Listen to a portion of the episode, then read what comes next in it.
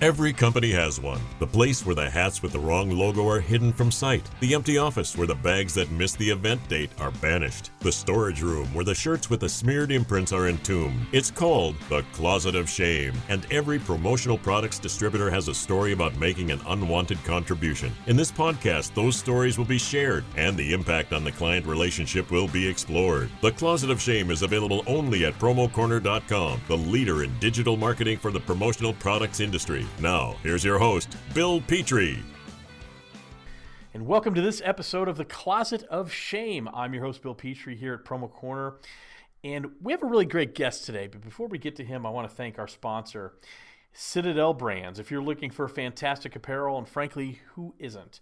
If you're looking for fantastic apparel that is specifically made for printing and embellishing, look no further than our friends at Citadel Brands.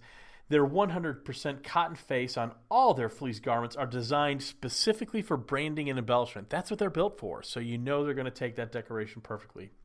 Their goal is simple. They want to be the canvas that expresses the thoughts and ideas to you and your customers. So if you want to learn more, and I know you do, go ahead and head over to citadelbrands.com. You won't be sorry that you did. So I did mention that we have a great guest today, and we do. And I always say that.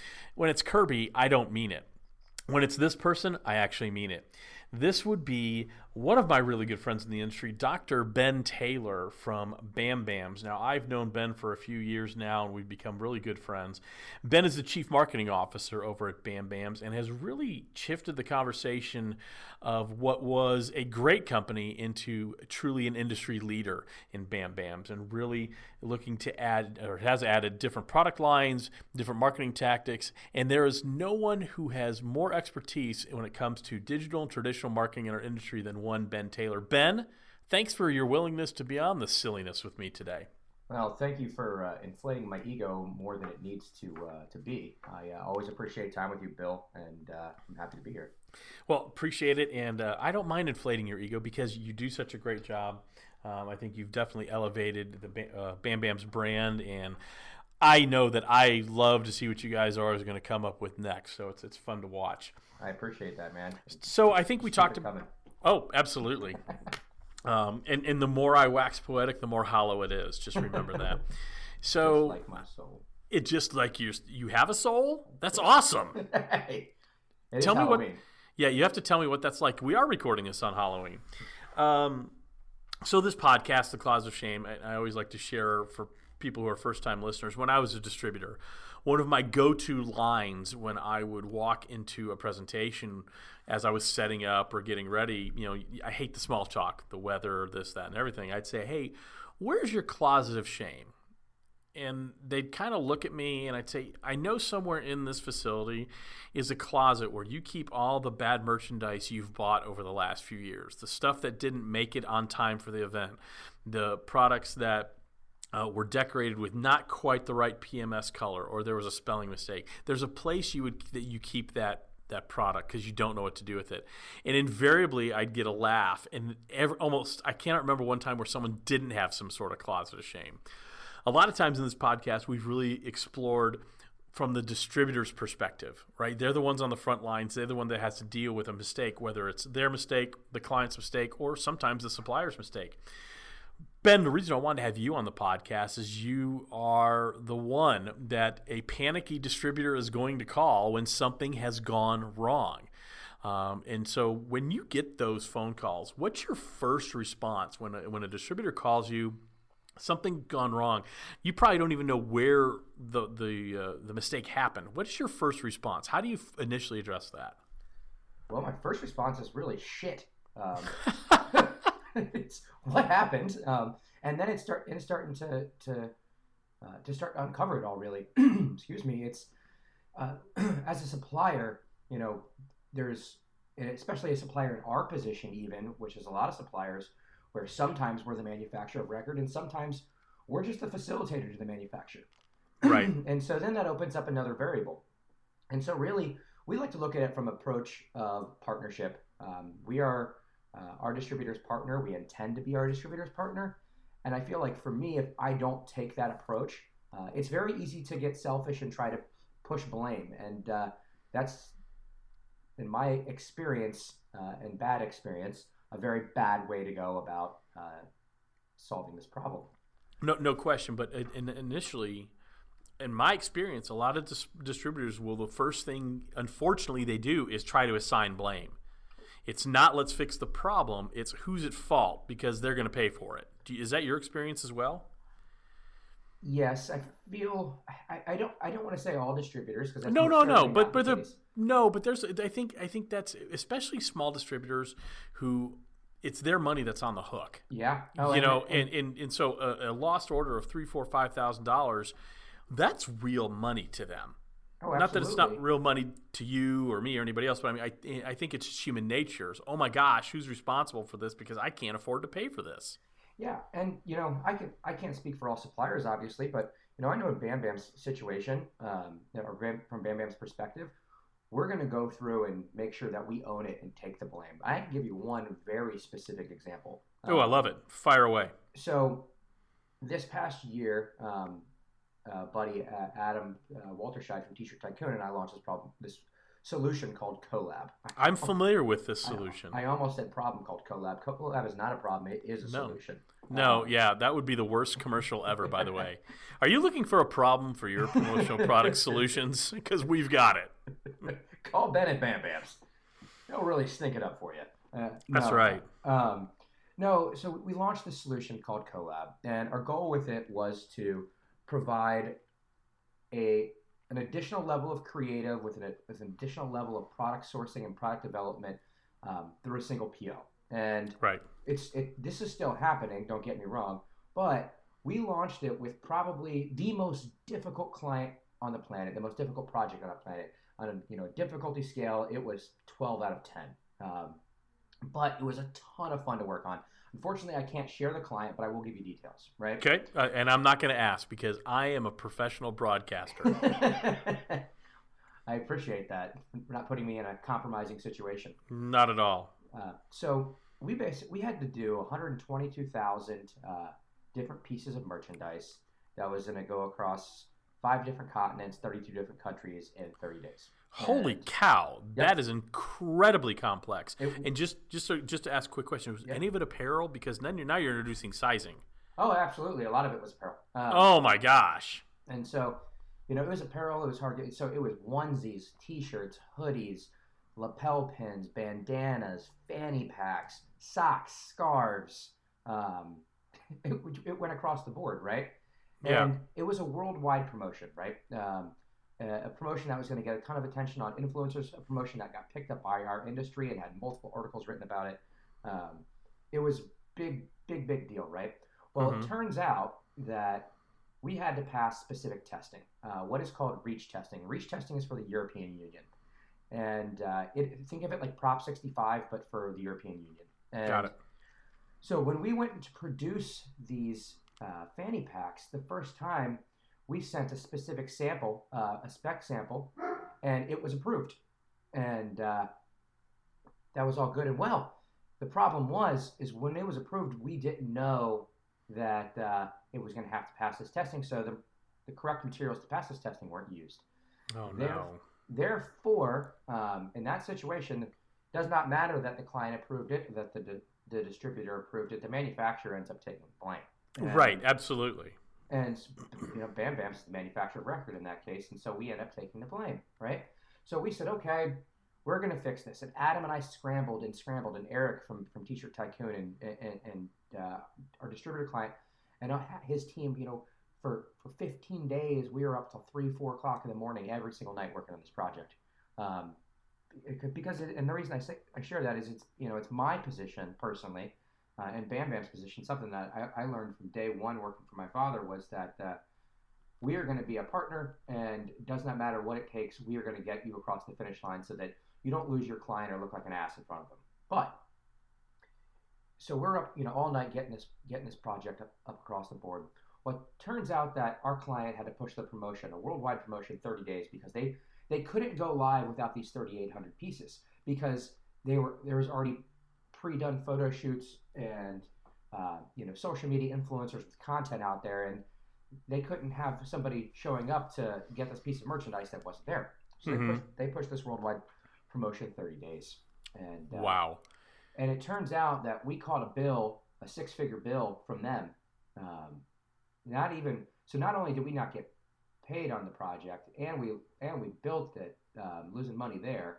Um, we caught a six-figure bill to make right because of lost revenue that they claimed from the project. Well, well, and and I just to interject, you know, I knew you were going through this at the time. Did not know the client.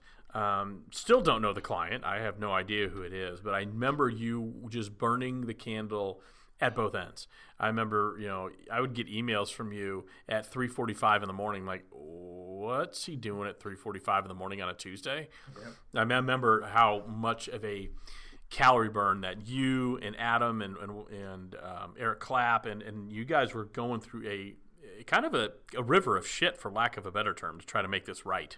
Yeah, no, I mean, river of shit would be a um, an understatement. But at the same time, we also had you know uh, an account executive at, at, on the distributor level that was busting his butt and doing everything he could to, to make to make it work, right? Like mm-hmm. you know, eh, calling the client, doing everything they can. The problem is, is when you're dealing with you know with global brands, uh, you know, corporate 25 brands, um, you know, that's there's there's very specific expectations, and uh, you know, ultimately, is the supply chain screwed it up. Um, right. You know, and it screwed up on multiple levels. It screwed up on communication. It screwed up on uh, you know, I, will be frank and say it that you know that we didn't know that the the uh, the test we had to pass. If we knew mm-hmm. the test we had to pass from beforehand, we would have never been in this situation. Period. Right. Plain and simple. So you can equally put that on the distributor as you can the suppliers. You, I should have asked the question. They should have asked the question. You know. Right. It is what it is. Um, from our experience, you know, we know we know better, and uh, and so do they. Um, you know, and uh, it should be a, it should be a shared blame. Um, but you know, I think it's something that as suppliers and distributors that we should share in together if it's a situation like that. If the supplier screws up, well, they better open their freaking wallet and pay for it and save face for their for the distributor. Now, right. I, I, can tell you, I'll be the first one. If you have a, if you're going to lose an account because of something I did, I'm going to get my butt on an airplane and fly to your account with you. Um, which I know you have done, by the yeah, way, which I, I think is a huge testament to the way you know the word partnership, and we you, we've talked about it pers- privately, and now we're going to talk about it publicly. The word partnership is thrown around way too easily in our industry, um, but when you're willing to get your your butt on a plane and go hours, possibly overseas, to make sure that things are going to go right, that's the definition of partnership, right? We can all say it, but it's the actions behind it. It is, and, and you know, there's points in time where you know I've screwed that up too, and it's going to happen, right? But the, the, the point in, in, in, any screw up, and I think in any closet of shame, ultimately, um, whether it be the supplier, the distributor, the end user, uh, is owning the mistake and being honest with yourself about it, um, and honest with your client about it, and uh, working together to fix it. You know, it's uh, to- totally agree. Important. No, I totally agree, and especially again something that's so complex and such large scale um, and, and you're not talking about a single point of distribution at all. You're talking about the exact opposite of that. You know, how, how many distribution points were there for the merchandise, Ben? Oh, geez. Um, Ball, ballpark it. Oh, six distribution points, six manufacturing points, I should say. Right. Um, but then distribution points, so for the actual merchandise where it was going to be oh, oh distributed. Like I said, like I said we we drop shipped to oh I don't know many dozens of different places. Um, right. And different combinations of that, and then so did the distributor. I mean, the, one of the distributor's strong points is was sending out uh, to these distribution points, and you know, project wide there was hundreds and hundreds of distribution points that we had to make happen in 30 days. Mm-hmm. that, that, all fit in that timeline of production and shipping and delivery and everything else. Um, and, all, and ultimately, we less than less 3,800 pieces. We did it in 30 days, and I think that's something to be proud of too. I mean, I can hang my hat on that and say we busted our butt and got that across the board. But ultimately, um, you know, there was a point of failure in that at the same time. There, there is, and you know, the kind of the uh, overarching theme that's run through this podcast series is the importance of communication. And I know, you know, when things started going a little sideways with this project you were in I, I know it was at least daily, and my guess is closer to hourly communication with your distributor partner so that uh, you guys could see this through to the end so that the end user client was, was at the end of all of this, not just satisfied, but, but delighted with how things went. Yeah, um, I could say that, and I can't say that they were delighted, but you know, well, they're they're most certainly uh, pissed off.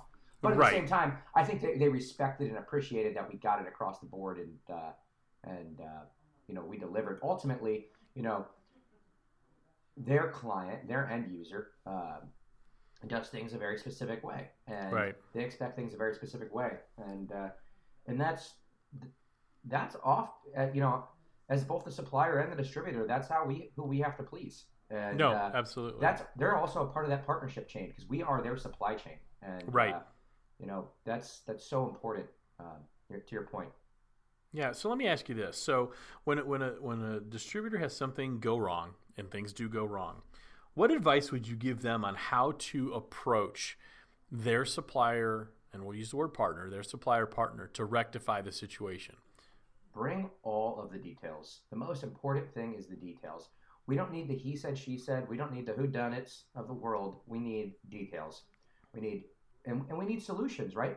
We as suppliers, we want to be your solutions provider, but at the same time, we want to hear what your solutions are too, because ultimately you know the situation best. You know your, your client, you know the details of the project, whether it's for an event, a promotion, for retail, it does not matter, right? You know the details. Uh, so let's work together on it. And then, you know, we'll we'll work with you to provide multiple solutions if possible. But we really need to hear what you need out of it first, and uh, that's the easiest way to start.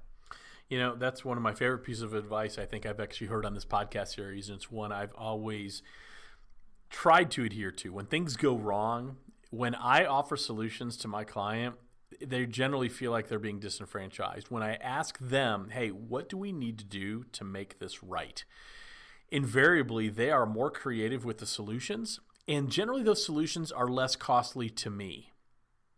Generally, you know, yes. You, yeah, when you give that, you know, I, I do believe we're in a, an economy where the end user customer craves more control over the buying process than ever. I mean, think 100%. about Amazon, right? 100%. Think about, yeah, uh, or you know, perfect example here. Think about uh, I just bought a car from Carvana, and I've talked about that in a blog and a couple other things. I had control for the first time I've ever remembered when I purchased a, a car or a vehicle. I had complete control over the buying process until it was delivered to me. Complete control. I didn't have to wait for uh, the salesperson to go to his manager and all those things. It, I love that control, and I think our end user audience is now expecting that kind of control as well. And so when you kind of cede control over the uh, the full resolution of the issue and you give the end user client an opportunity to help you solve that problem, first of all, they feel engaged, and that's a very important thing. But second of all, like we said, it's generally more cost effective, and they'll be happier in the long run because they participated in the resolution of the issue. Well, and that's and that's was my next point, and you just said it. If we are not partners in this situation, right? If if let's let's let's take this scenario, right? Let's take this actually let's take the scenario that I just gave, right? Ultimately, right. that was on both of us, right? Mm-hmm. Um, if we are not partners in that, it's gonna not only stress our relationship moving forward, um, but it's no one's going to have learned the the hard lesson that they need to learn in right. order to make themselves a better business person. Um, no question. And you know, shouldn't that be our goal? I mean, that's I, that's got to be all of our goals. We're trying to grow as people. We're trying to grow our businesses. Right. we're trying to make them, you know, build more effective relationships uh, with our clients and our supply chain. And um, you know, if if we're going to do that as true partners, then we do own it. Absolutely. Absolutely, and I would argue you have a better opportunity to strengthen and build a relationship when things go wrong and you fix them appropriately than when things always go right. Amen to that. Yeah. So okay. So I like to ask one question, a couple questions as we wrap up. Great story, Ben. That, that's fantastic. So distributors, when you think about the most complex project you've worked on, I would love to hear you top that because that is the most complex order I've ever been aware of in our industry. And I'm, I'm, sure there's been others, but I'm talking about me personally. So I, either I live a very sheltered life, or everybody else is in the same boat I am. So I would love to hear you, the stories to make me feel better about myself. Yeah, I, well, yeah. Honesty. Please we share all, them. Yeah, we all want to feel better, Ben. So let me ask you this: What is the worst client merchandise you've ever seen, whether you created it or not? I don't really care about that. What's the worst client merchandise where you've seen it and you're like, oh, oh, that's just horrific? Yeah, two years ago at the Virginia Craft Beer Festival, um, I was walking around. As you know, I like some to, to, to imbibe every once in a while, Bill. And uh, I, do know you enjoy the occasional uh, adult libation. You know, it is it is it's quite refreshing. Well, on this day, it was um, well, I don't know. Let's call it. You know, it's it Virginia August, right? And so it was probably 100 degrees with you know 90 to 95 percent humidity, so it was real feel like a buck ten. And, right. Uh, we're walking around in the hot sun of Charlottesville, Virginia, which is beautiful. However, this was right during uh, all of those protests um, mm-hmm. the first time around. Okay. And, uh, so the all the white pride, KKK nonsense right. protests in Charlottesville, and it's at the craft beer festival. So um, pe- people's uh, people were a bit tense. Let's just put it that way. Anyway, They're maybe on edge. Maybe on edge. On edge. Yes, on edge. The better choice of words, Bill. Thank you. Um, oh, I I try, Ben. So we're walking in, and and uh, we had VIP tickets because we didn't want to, you know, we didn't want to spend all day out in the hot sun. So we upgraded our tickets so we could get in this VIP tent that had misters and no beer lines, and uh, came with this this swag bag that um, somebody I personally know in the industry made, and uh, so on and so forth. Well, I'm opening this swag this swag bag, and it's August, mm-hmm. and uh, I was given a long sleeve Gildan heavy cotton T-shirt with a eight color print on the front. And uh, anyway, I was like, well, this isn't going to do me any good once I sweat through my first shirt today. Right. I thought, okay. Anyhow, I I just was I was shocked. Right. Like here's if there's one, and the reason I'm so shocked about this shirt, if there's one thing the brewing industry does better than most, it's produce really nice merchandise. Right. Right. They really no do a good job. They and, understand their audience, and the branding's usually on point. Absolutely. Yeah, and they and they don't buy shit. They, right. They, they buy good merchandise, and and so you know I expected to get um, you know some high quality, private labeled, nice piece of merchandise. And uh, as I'm walking around visiting these different brewery these different breweries booths and tents at this beer festival, I'm seeing all this beautiful merchandise, and then I'm looking at the people who put the event on handing out crap yeah. And, and I'm like, what a waste of money. What a piece of crap. No one wants to put the shirt and feel like they're wearing plastic on their chest. And, no. And, you know, and I, I said to the guy afterwards, I said, man, why did you do this? And I, I was, I, I felt bad asking him, but I, I just, you know, I said, you had to though. You couldn't stop yourself. No, it just came out of my mouth, and uh, you know, my wife was sitting there staring at me like, "Shut up, Ben." And, right. Uh, but I was. Ne- by the way, I've never gotten that look. no, no, ever. and so I'm sitting, and I'm just like, buddy, you know, I've known you for eight years, nine years, whatever it is, and why, why did you do this? You, mm-hmm. you're the guy that wears all the beer T-shirts.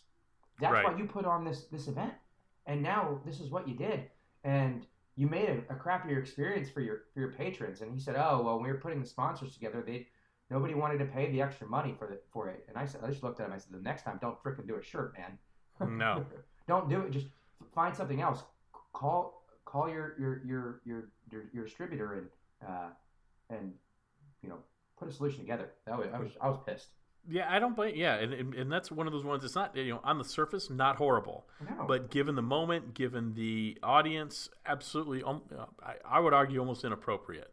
I would almost argue inappropriate. I, I just you know, it pays to know your target audience. All right, so let me ask you one final question, Ben, as we wrap up this episode of The Closet of Shame. Yes, sir. What is the one piece of merchandise you would never ever sell a client because you know it's going to end up in their closet of shame? Oh, well, um, I've got a couple pieces of merchandise I can throw. you, you know what? It's your dime, your dance floor. You tell me four if you want. Tell me 12.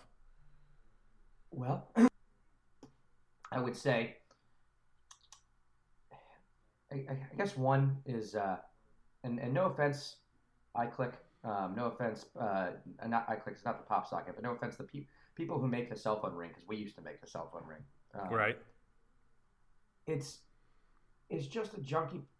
It's just a junky product that has poor branding, uh, positioning on it. Uh, it doesn't last very long, and mm-hmm. uh, it's easy to screw up. And uh, a lot of times when uh, when clients receive it, they see it online. They they see maybe one spec sample where they see it and they're like, "This is junk." And that's that's one. And and then the second one is uh, uh, like the adhesive back phone screen cleaners.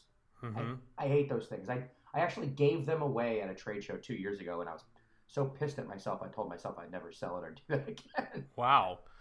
Well, you know, it's interesting because a lot of people will will say, "Hey, you know, you got to uh, you got to do things that are attached to people's phones." And I, Why? you do, I do agree with that on, on on the surface. Things that are phone accessories, I think, are huge, strong products in our industry. Certainly. But when it comes to covering your phone, um, whether it's a case, whether it's you know what you're talking about, any sort of you know knockoff type pop socket, things like that, and it, it, those things are incredibly personal to me. It's like it's like a woman's purse. I would never buy my wife a purse because I know I'd screw that up. it's hard to uh, take something that is basically a fashion accessory now in in a phone in a phone case and hit a target audience to the point where the majority of them are going to be pleased with what you gave them. I think you end up running the risk of a lot of them not being used because, hey, I, I've already got a phone case. Why do I need to st- attach this thing to my phone? Yeah, well, you know, um, first I'm going to pat myself on the back and said, say I will buy my uh, my wife a purse because I think I'm fashionable with with ladies' handbags. Well, I think that's another podcast, Ben, but I would like to explore that. That at a time of my choosing. yes, sir. That being said, um, I agree with you. You know, the phone is personal, but it's not. It's it's not just that it's personal. It's that you know over the Bam Bams has built. Let me let me preface this, what I was about to say by saying this. Bam Bams has built his business by sourcing, manufacturing, adding, adding different products to the product line, and not always high quality products. Products mm-hmm. that are effective for the distributor and the promotion that needs to be used for. Right. Right. They, those products have its place since I've come on board, I've been my main goal to shift focus to stop doing crap. Um, mm-hmm. Because ultimately, if you want your brand to have a good position, if you want it to get it's it's a really good lifetime value, tons and tons of impressions, which is technically what you're making this for, unless exactly. it's for retail purpose, then you produce high quality stuff. The phone is one of the best places to get impressions because people don't put their phone in their pocket anymore. They walk it around. When they sit down at a table, Correct. they put it on a table. It is personal though. Um, I, I, do agree with you on that. But if you're gonna do phone, do a freaking OtterBox from Roger. You know, like right. Or, you know, like do something good. Pop sockets even a good a good a good thing. People love their pop sockets, right? Yeah, just, they do. Just make. I'm not, and I'm not knocking that. You know, uh, I wish that uh, I would have had that opportunity because I most certainly would have taken it. You know, if, if, if it was presented to us instead of a right. You know, that being said, um, my point in that is just don't don't make crap. I, I, think yeah, you, you hit it on the head, and, and it you know it can be effective. It's just it's just such personal stuff. You really have to you know understand your audience and really understand what they're wanting to do with it. Well, Ben, we are at the end of our time. I hope this was fun for you. I know it was fun for me. It was a jolly good time, man. I, I really enjoyed it. I, I did too, and I, would be remiss if I didn't thank our sponsor, Citadel Brands, again. Their uh, apparel is made specifically for printing and embellishing. So go ahead and uh, go over to citadelbrands.com. Remember, their goal is super simple. They want to be the canvas that expresses the ideas of your customers, and I really love that as a turn of phrase. So, citadelbrands.com, you won't be disappointed. Ben, always a pleasure to speak with you, my friend, and I look forward to chatting with you soon. Yeah, man, the pleasure was half mine. Thank you for listening to The Closet of Shame. The Closet of Shame is available only at promocorner.com, the leader in digital marketing and media for the promotional products industry.